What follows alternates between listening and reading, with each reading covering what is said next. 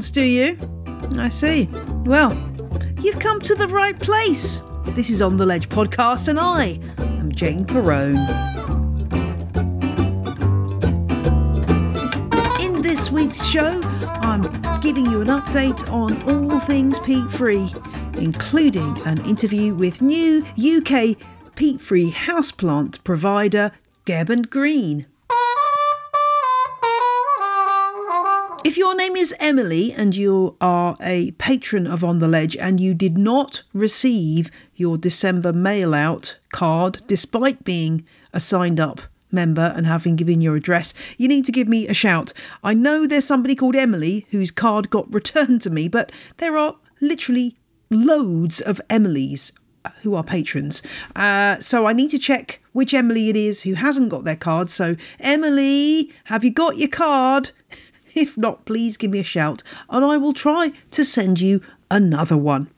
From that very specific shout out to another more general shout out to everybody in the LGBTQIA community. I want to hear from you. If you heard last week's show, you'll know I'm doing a special episode at the end of February asking people what do houseplants mean to you. Thanks to everyone who's already submitted theirs, but please, please do record something or tap out a few notes in an email to me telling me what houseplants mean to you to celebrate LGBTQIA plus History Month. And thank you to Fiona, who became a crazy plant person this month. That most generous of people who just wants to throw down a dollar or a pound on their favourite podcast for no return whatsoever. Thank you, Fiona. And if you want to join her, details of Patreon and all the other ways of supporting On the Ledge are in the show notes. It was back in July 2019 that I first talked about peat on On the Ledge. Well, uh, the first time I devoted a whole show to it, I'm sure I had mentioned it before that. But this was part of my sustainability series but that was several years ago now, so it felt like time for an update on the subject of peat and houseplants. Where are we? What's happening? Is there good news?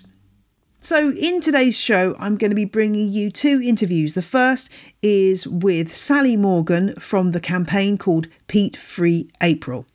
And in the second interview, I talked to the co founders of a new company selling peat free houseplants. They're called Geb and Green. But first up is Sally Morgan from Peat Free April. Sally is a garden writer, a botanist, and a no dig gardener, and an important part of the Peat Free April campaign. So I wanted to start off by finding the current state of play with peat in the UK.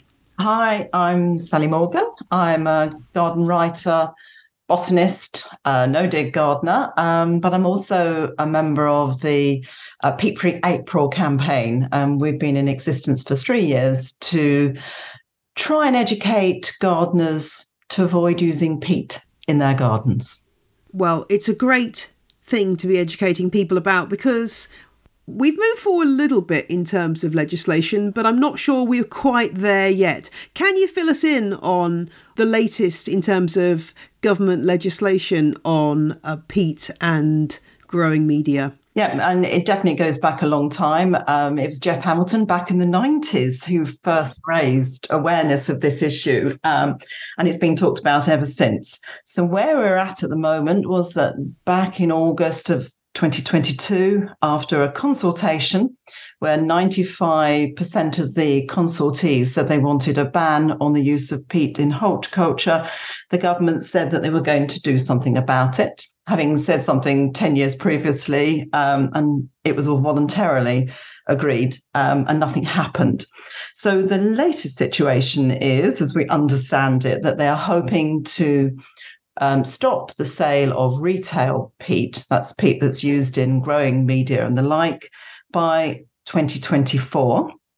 And there is some confusion over by, i.e., the beginning of or the end of. Um, and then they would then start implementing a ban on commercial use of horticulture, uh, peat in horticulture. So that's stuff that is used to raise plants, etc., by nurseries. And that was probably 2030, but other people have said it's 2028. And I've heard lots of conflict around this at the moment. The government has said that they're not in position to con- do anything immediately. It's been pushed back along with a lot of other legislation. So we're a little bit in limbo at the moment. But I think most people are agreed that the ban in 2024 will come about. But it's what happens to the commercial growers after that and whether they get exemptions.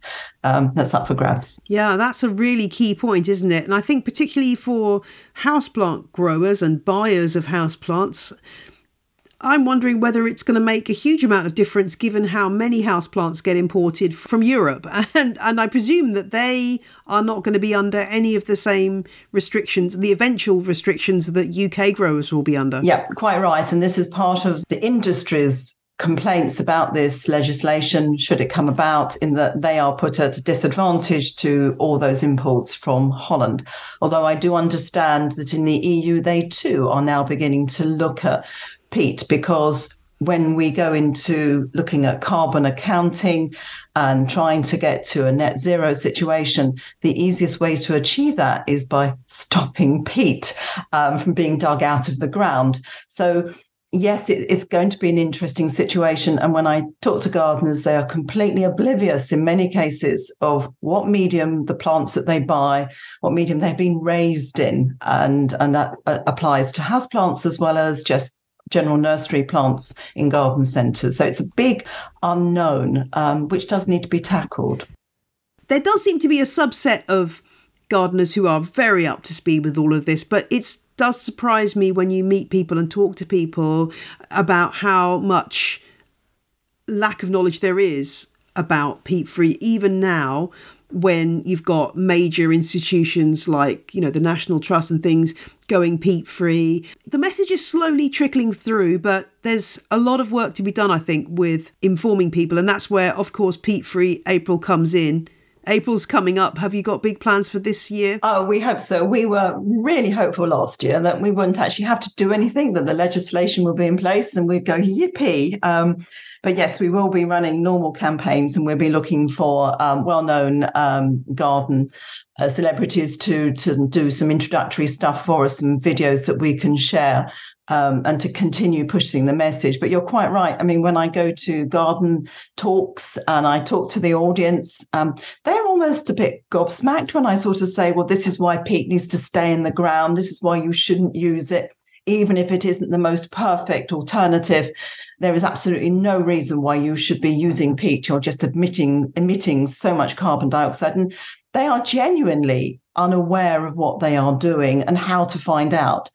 And obviously, we now have the um, the guidance on the packs when you can buy um, bags of media, and it will tell you about the sustainability of the materials that you are um, buying. But they're still not really aware of that. So there is still a lot of education to do, um, particularly, I think, about what the plant has been grown in. I think more people are aware of labeling and looking for that big peat free sign on the front of the, the bags because we always say to people if it doesn't say peat free on the front it probably isn't peat free. Um, and they, they're getting that message i think at least keen younger gardeners. I feel there's a lot of resistance in the older gardener um, and I, am an older gardener myself so um, I, I, can, you know, they've grown up with using it for 30 years and they can't see a reason to not use it. But increasingly, I think as consumers, we need to question and ask the garden centres what are they doing? What are they buying? Who are they buying from? And what is the peat free status of those wholesale nurseries that they are buying from? I guess one of the things with houseplants is that you could fall into the trap of thinking, well, you know, it's only a tiny pot with a very small amount of substrate in it. Surely, you know, my me buying a couple of plants from the garden centre that are planted in peat isn't it's a very small amount of peat involved. And well I do buy peat free when I can. But my attitude to that is when you scale that up across all of the house plants sold across the UK that's a lot of peat I think it's easy to kind of fool ourselves to thinking that somehow house plants are some special exception and that it's okay. I mean, I don't know whether you grow any house plants, but I've been probably peat free of certainly of plants that I've been repotting and everything. I try to avoid buying plants in peat, but it's not always possible. I found that they are there's no problem with growing them in a peat free medium. You've just got to slightly adapt, but actually, it's not that hard. But I do think there are lots of those little bags of houseplant compost that you buy that are particularly unclear about what's actually in them. Uh, those little five litre bags, it's not always very clear at all what, what you're getting. And often it's in small writing somewhere, but you've got to really search for it. Yeah, absolutely. And I do think every single bag matters because you say it's multiplied up to become, well, in the UK, we're looking at um, two and a half million cubic meters of peat being used every day, uh, every year rather. And so every little tiny bit really does matter. And a lot of the growers who are looking for exemptions say, oh, it's really tricky to raise houseplants, um, particularly tricky to raise uh, carnivorous plants, which I enjoy growing. Um, and my uh, Sarracenias and the like, and they say, oh, no, you can't possibly grow those without peat free.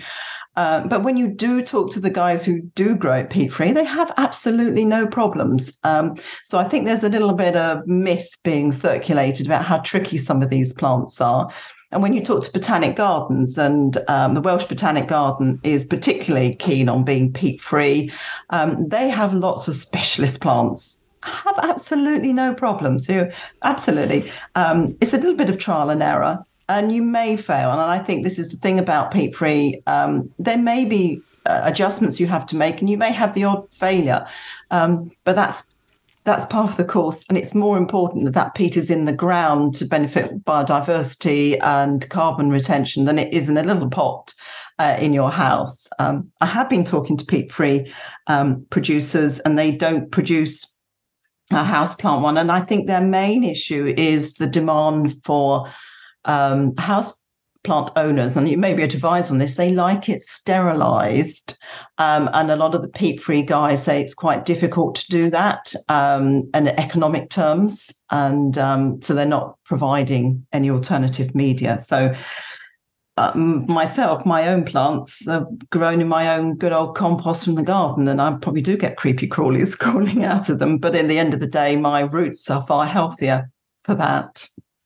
I think that's a really common strand that people sometimes uh, there is a subset of houseplant growers who want their houseplants to be free of anything that might be alive other than a plant, which is obviously a very narrow idea of what's going on with houseplants. And uh, yeah, I mean, there's lots of life in soil, and not all of it is something that's going to cause problems to your plants. And in fact, most of it is going to help your house plants. So that's an interesting one. I think it's again a cultural change that needs to happen. I mean, I know a lot of gardeners are moving away from soil based media altogether and using other things, which again have their own carbon footprints, like expanded clay pebbles and pon and things. But yeah, if you're going to use if you're going to use a, a soil based substrate, then I mean, I personally I use um, you, I've used Dalefoot, and I've also, but I mainly use um, Melcourt SylvaGrow, and it's great. It's there's no problems on that front. The only thing I find is that you do get more fungus gnats, I would say, probably than using in the past when I've used uh, peat based houseplant mixes. I think you probably have a few more fungus gnats, which people do have a rather overblown hate for. but that is pretty easily solved. It's again it's just comes down to education i think. Education all the way. So that's what we've got to all work on. Is there anything else that uh, about peat that we need to know coming up? I mean once this ban comes into place do you think there's going to be some growers that are going to be i mean even though all you, all of this education i think there's still some people who will be caught out by this uh, by this ban on peat based substrates yeah, and it, and it's a tricky one for some growers. Um, I was at the Oxford Real Farming Conference a couple of weeks ago. There was a session on organic growers and the use of peat, for which there is a derogation. Um, and it's interesting; they can cope with nearly all of their growing in a peat-free medium, but the one that causes them the greatest problem is actually the vegetable growers who use blocks um, rather than modules. And they've invested in blocks that basically compress the little square of compost. And so it holds together when they seed it and they move the transplants around. And those which are peat free have a, a tendency to crumble, whereas the peat ones hold their shape. And that is a big issue because there's no research going on to help them make that jump from peat free, uh, peat to peat free, which they would dearly love to do. Um, but from a technical point of view, it's causing them issues. Um, but I think other than that, I I think it's a question of growers uh, and gardeners being a little bit more experimental and getting used to pushing their finger into the media to see what it's like for watering. Because I think the trick is that all the different peat-free media are have got different ingredients in it, from coir to wood to um, bracken and wool, and they all have slightly different um, characteristics in terms of watering and nutrient retention. Um, and so I think growers will they're desperate not to make any mistakes on a large scale. So for them, if they switch their media and they have a failure, then that's actually quite a big commercial impact on their profitability. And it's not quite the same as a gardener just having a couple of trays of failed seedlings. So it is this worry, and they know how to work with peat. They've done it for 30, 40 years. It works. They've got it down to a fine art. And now you're asking them to put something completely different in and, and learn how to use that. And unfortunately, they haven't done anything for the last 20 years in preparation. And so now they really are on the back foot trying to catch up. Well, I'll put all the links for Peat Free April into the show notes at janeperrone.com at Peat Free April is where you are on Instagram, which is probably my listeners' favourite social media. But I'll put all the other links into the show notes, and um, hopefully, lots of people will follow through on that. So, thank you so much for joining me, Sally. Brilliant. Thank you.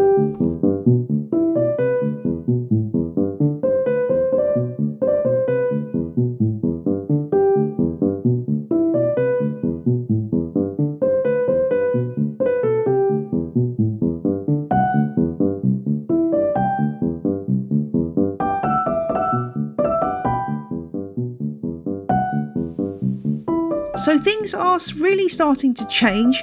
But if you're looking to buy houseplants that don't have peat in them, rather than just repot your existing houseplants into a peat free mix, it's sometimes very difficult to tell because lots of plants are coming from the Netherlands and other parts of Europe, and they don't carry any indication of peat content. And that is where companies like Harriet's Plants, who I've interviewed before on the show, and another new company called Geb and Green come in. Geb and Green have launched in the last few weeks here in the UK, selling houseplants that are peat free and doing it on quite a large scale. So I was keen to find out what they're doing and why. So I headed over to meet the co founders, Katie Brown and Will Clayton.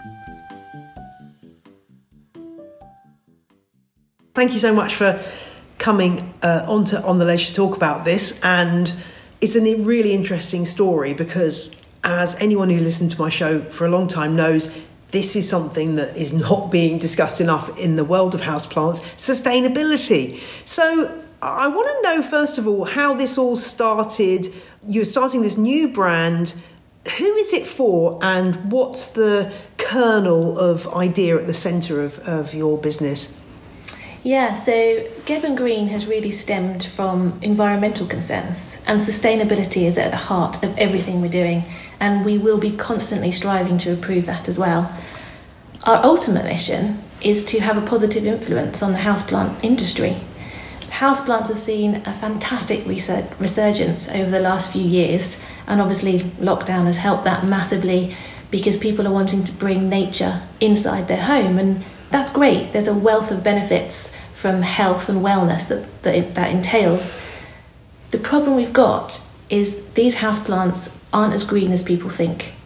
So, the vast majority of houseplants that are sold in the UK are imported as fully mature plants from Holland and they are grown in peat.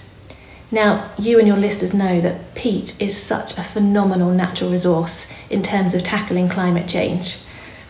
Peatlands cover only 3% of the land's surface, yet they store 30% of the world's carbon, which is massive. It's actually twice as much as all the forests combined. And that's why peatlands have often been referred to as this Cinderella habitat. They're often overlooked and undervalued, and we want to change that. We want to raise raise the voices, shout about peat, and educate people across the globe.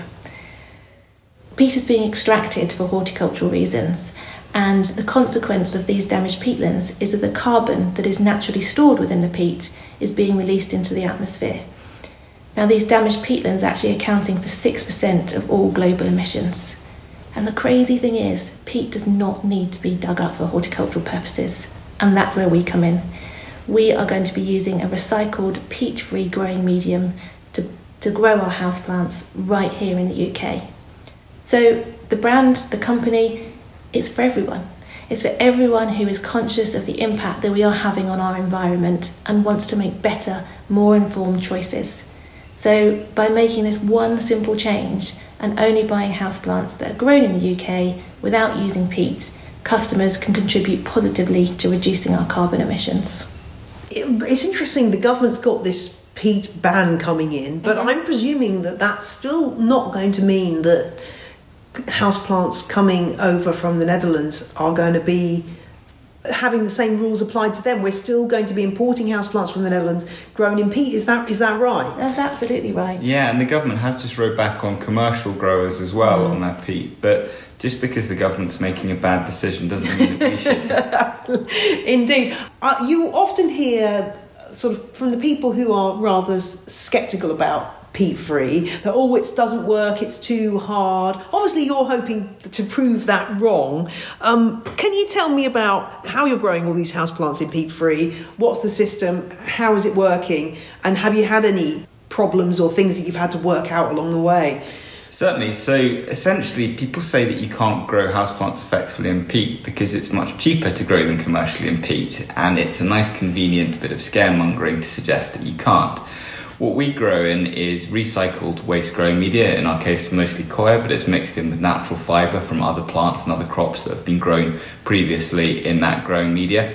The only slight challenge we had was in the in the midst of, of summer, water retention wasn't quite what it was with peat, but the addition of a simple wetting agent has, has meant that we've now got very good shelf life while still having substantially yeah. better environmental uh, credibility than, than peat. Yeah. This isn't a tiny sort of mom and pop greenhouse in the back garden setup. Can you tell us a bit about your setup? Sure. So we've got a 5,000 square metre state of the art glass house, uh, fully benched, fully pipe uh, heated uh, externally and down the rows. Uh, using LEDs, uh, we heat using biomass on the government's RHI scheme, um, and we collect all the rainwater from the roof or our own spring fed reservoir. So our capacity for the year is approximately 750,000 normal sized houseplants. Wow, that's it has got a well factor. I mean, it, it, having walked around it, I can I can attest that it is huge, and it's really we're not used to seeing that kind of facility in the UK for houseplants. You know, when you go to the Netherlands, you see these huge glass houses uh, with with all these automated benches and things. Not so common in the UK. I think really I haven't come across anyone else who's doing quite what you're trying to do in this particular space. How are you going to get this message across to consumers? Because it's always been my thought that you know houseplants people have somehow managed to forget the sustainability side when they're you know trying to get their organic veg box and you know cut down on plastic. They're not really thinking about those house plants and what might be going on sustainability wise with them so I think ornamentals in general have always trended a little bit behind food. What you eat mm. is going to perhaps be more at the forefront of people's mind. But it does follow in the environmental credentials. If you look at bedding, for instance, this year one prominent supermarket went British grown 95% peat free. So you can see that the market is changing that way. And the biggest factor that will, will cause people to move to a more sustainable approach is awareness. Um, if nobody's growing in peat free, then nobody's going to be advertising the benefits of peat free. Um, as we start to do that, we hope that awareness grows and that people start to think more about the choices they make when they're buying houseplants. How is that going to feed into the rest of the industry? Do you think you're going to be disrupting something that's going on uh, more widely in the houseplant business of plants being brought over from the Netherlands and sold? That's absolutely our aim. So, um, Will and I actually went to Ellesmere Trade Show a month or so ago, was it? And there's more than rumblings of sustainability and moving to peat free, but at the moment there's not a lot of action. So, one thing that really, really shocked us was some of the trade stands were evidently growing their houseplants in peat, but they were sprinkling coir on the top of their nursery pots. Ooh, that's Greenwashing at its finest. Mm. Um, so, yes, I think we need to be able to break through that greenwashing. We need to be able to really tell the story of the importance of peat and get people sharing that message. This is obviously we we are going to be the instigators of getting this message out there, but we need people to, to spread the word for us and act as a catalyst for bigger industry level change. I think one other thing to add, Jane, on the greenwashing um, and potential customers looking out for the sustainable aspects is there are a lot of houseplant competitors to us who are planting trees. So for every order, we plant five trees, or they do the 1% planet give back. Actually, they don't need to be doing this if they just leave the peat in the peatlands in the first place. And when you're, I mean, having been to the Dutch greenhouses and stuff, obviously they have plants coming in uh, as small plugs and things from all over the world um, and various processes going on. How are you actually choosing what plants you're growing? And is that being is that affected by sustainability concerns in terms of what actually works in your setup that you've got? Sure. So you've got to be led a little bit by, by the market, what consumers want. If, if nobody wants to buy a plant, then we can't keep growing it, essentially. But there are some types of houseplant which we just don't really want to grow because they're not so sustainable. So Sansevierias, for instance, you, you've got to really grow them at over 30 degrees. In order to do that, you've got to put in so much heat that you start to really lose the environmental benefits that we're gaining through the rest of our, our production processes. And uh, peace lilies as well, spathies, we're not going to grow them because, again, to get into the stage which customers are used to, you've got to spray them with a hormone towards the latter stages of production in order to get the flowers to all come at once. And we don't really want to introduce that into our into our glass house, and it doesn't really fit with, with our ethos either. I know you've got a very interesting, in a way, closed system going on with your waste. Can you talk a little bit about that? Well, from our own production side, in theory, there is no waste because if a plant doesn't sell or if it doesn't work out for whatever reason um, in the growing environment, it will be recycled with the growing media and then used to, to grow other plants in, essentially. Um, waste on the consumer side is obviously something that's out with our control. But no, essentially all of our um, plants that don't make it go back into the system in the form of more growing media. Yeah, which is as it should be, right? Yeah. just seems... And just add a bit of meat on the bones there, just when we're talking about the recycled media. What it is, it's just, in essence, it's a large washing machine. That's how you described it, isn't it? Well, to me before, the the medium that's been used to grow in our, in in this case, historically, the glass houses were used for the ornamental flowers. So the medium that was used goes into this great big washing machine. It's heated, it's steamed to 90 degrees for 90 minutes, and it's recycled. It's reusable. So yes, we're using coir. Well aware that there are questionable elements to using coir out there, but we are no, not using anything virgin. We are using recycled coir, which I think just puts us a step above lots of mm. other hmm. people out there as well. So where is that coir coming from that you're recycling? So because the glass houses were used for the ornamental flowers, obviously the way that they're harvested, the growing media stays in the glass house. And we've still got a large amount of stock of that, about two years worth, isn't it, Will, um, to get us through for the house plants. Once that resource has been used up, we will be working with the soft fruit farmers, the strawberry farmers, for example. And traditionally, what happens is they will use coir for growing at the end of their season that will actually be dumped onto one of their fields. We want to take that, we want to utilise that in our sterilising facility and recycle it for houseplants. It's that kind of joined up thinking that we need, isn't it? Just that idea of like, well, here's that resource, let's move that over here and use it, and therefore we don't have to get coir shipped over from the other side of the world. Exactly. It just kind of makes sense, doesn't it? And we've, we've worked very closely with the Environment Agency over the last two years to develop the protocols to allow us to sterilise other people's growing media for use in multiple crops as well. So, so are you hoping that you're going to kind of be trailblazers in this regard, and that you know other given the fact that with Brexit and cost of living crisis and what's going on in the Netherlands in terms of their own crisis with horticulture, that you're going to inspire other people to maybe start doing something similar. Maybe you're going to be sterilising their growing media for them. We've certainly got the capacity for it. Yeah, that's interesting. Um, and what's what's next for houseplants? How is this trade going to develop? Are you hoping that that this is going to be the start of a new kind of new era for for the houseplant trade in the UK? Surely there's so many factors coming in that means change is afoot. Yeah, change is necessary. Absolutely necessary. And I've touched on it earlier, but I think the biggest element that we have to work with is greenwashing greenwashing is happening on multiple different levels at the moment from the language that's being used, from our nursery to yours. Well, actually, that's from our warehouse to your doorstep because we've shipped in from the Dutch nurseries. Um, you've even got the packaging itself. So, lots of the packaging that's being used is to look organic and authentic. So, you might have something that looks a natural cardboard, but it's got a plastic coating on because it's a care label, for example. Yeah, absolutely. I, I, can attest this because then I put things on my compost heap thinking, oh yes, that's going to break down, and then you go through the compost heap and go, actually no, that's that's two years ago, and it still absolutely looks exactly the same. Which it, is, it's disappointing, isn't it? Because as you say, it's easy to think, oh yes, that that must be compostable or whatever, and then it's just the appearance.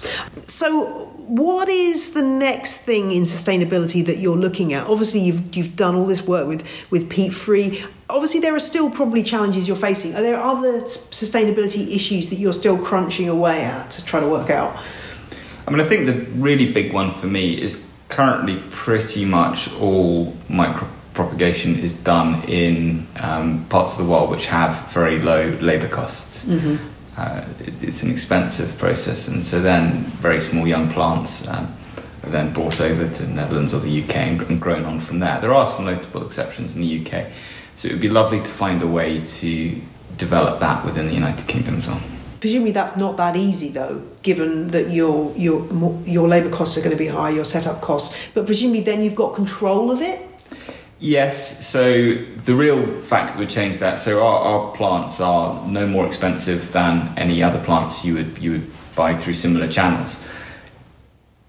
In order for to bring that micropropagation into the United Kingdom, really you have to create a market similar to chickens, where people are willing to accept that there's a premium for a free range chicken mm. over a battery chicken. Um, if we can get to the point whereby people say that's the effectively a free range houseplant um, and they're willing to pay a premium, then you can really close the loop on the early stage of the plant's life. That's a really interesting analogy because you know when I look at going to supermarkets and see you know moth orchids for three ninety five. You just think how I mean I know that there's a whole you know there's whole nurseries orchid nurseries shutting down in the Netherlands because of you know the, the production costs issue but that can't be right that that plant that can't be working out financially that plant costs 395 um, it's an interesting analogy with chickens and, and, and eggs because you know I go to the supermarket and I'm looking for my organic chicken and my organic eggs because I know that's better. But I don't think, as you say, in the, the moment in the houseplant business, there's as much of a recognition of that. I don't know how how do you change people's perception? It's tough. You, you, do see it in the food market. 25 years ago, I'm not sure you would have seen free range and absolutely non-free range or battery, whatever you want to call them, chickens displayed so prominently um, on the shelves. It would have just been a chicken. Mm. you know, eggs probably came first, and then you know, free range eggs, and then free range chicken meats became much more pro- prominent as well. And uh, hopefully, over time, ornamental market moves that way, and then that allows us to do a lot more in the UK. But until that mm. happens, there's always going to be that slight challenge. Yeah, there's, it's there's also the environmental lens that's been put on food more recently. So mm. the reason more and more people are having a plant-based diet is because people are looking at food from an environmental impact as well. Mm, yeah, that's absolutely true. Climate change, perhaps that's going to be the, the thing that's going to make people realise um, that we need to make some changes. So, what would your advice be to somebody who, you know, I've got listeners all around the world. So, some people who are listening are just not going to be able to be your customers because they're outside the UK. Um, but for anyone listening who's kind of looking at their where they usually buy their houseplants, what kind of questions should they be asking? What kind of things can they look out for that are going to give them a hint as to how sustainable the houseplants they're buying actually are? I think a lot of it is questioning the language, the language that's been used on the care labels. Um, if, if it doesn't say peat free, chances are it won't be peat free because, like us, growers who are peat free want to be shouting that to, from the rooftops. We're proud of what we're doing and we see it as a real benefit for the environment as well. What about uh, plastic? We haven't. We've talked a little bit about that, but I'm thinking of Harriet's plants, who's obviously on a much smaller scale than you. But you know, she's using coir. What's your take on what, what are you doing with plastic pots? Are you we are using plastic pots, which mm-hmm. are curbside recyclable. Okay. Um, at the moment, because of the structure of the coir pots and the, obviously the growing time from the glass house to shipping it out to customers, the only way we could do it would be carry on growing in plastic, and there would be a, a high manner resource to then move that over to a coir pot.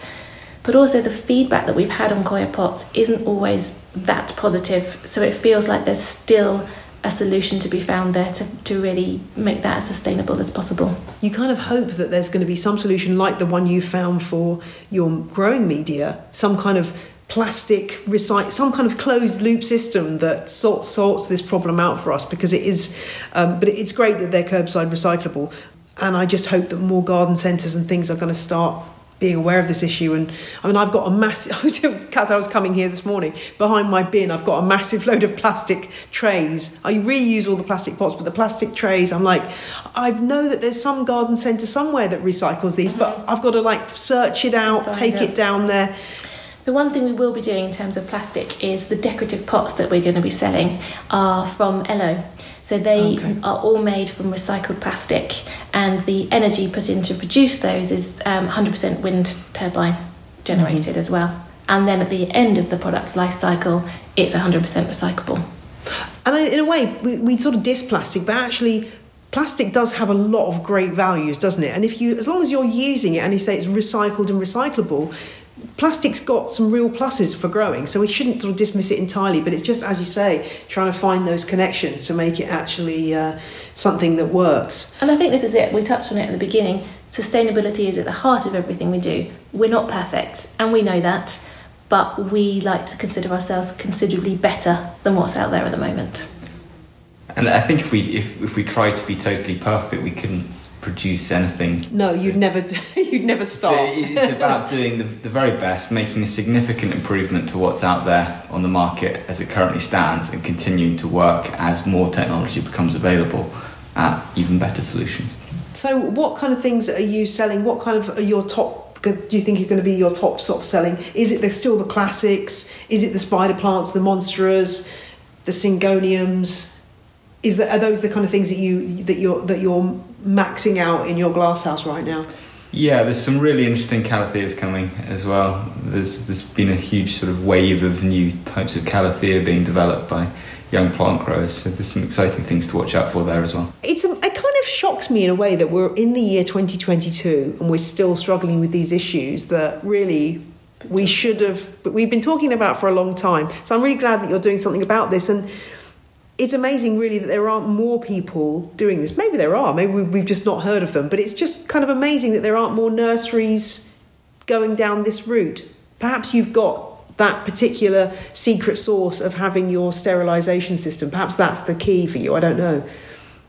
And I think it is something that's mm, that's unusual to have your own sterilisation facility. Certainly in the UK, you might see a few more of them in, in the Netherlands, but it's a risk. It's a big, big risk to break away from the industry norms. There's established ways of growing, and if you want to go and do something differently, you're, you're taking on a risk. And you know, horticulture is like agriculture; it works on very fine margins. Um, I don't blame people for not taking that risk because it's their families and their, their incomes and their livelihoods and their facilities that they've got to look after. We're in a position whereby we want to take the risk. We think it's worth it. Um, we think the issue is important enough.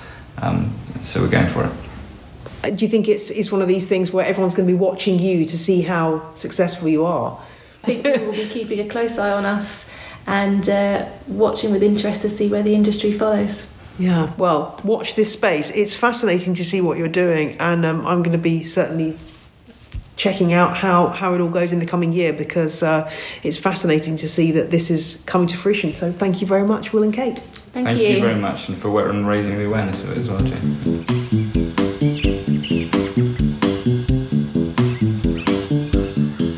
Thanks so much to Will and Katie. And maybe this episode's thrown up more questions for you about peat.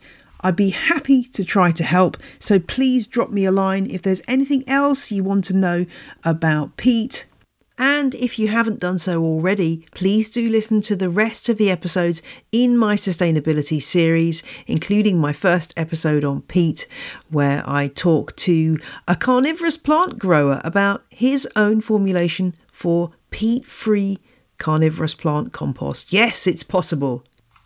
And in other episodes, I cover other issues within the sustainability realm, which are so important for us as houseplant lovers. And if there's some other aspect of sustainability that you don't feel I've covered enough or at all, again, let me know. I love to hear your comments and suggestions. Also, finally, no Q&A this week, but I do have a Q&A special coming up, so please get some questions in. I've had some really fascinating questions of late. I'm saving them up for my Q&A special, so do get your queries relating to all things houseplants over to me at ontheledgepodcast at gmail.com. That's all for this week's show. Until next week, then, you and your plants have a great week. Bye!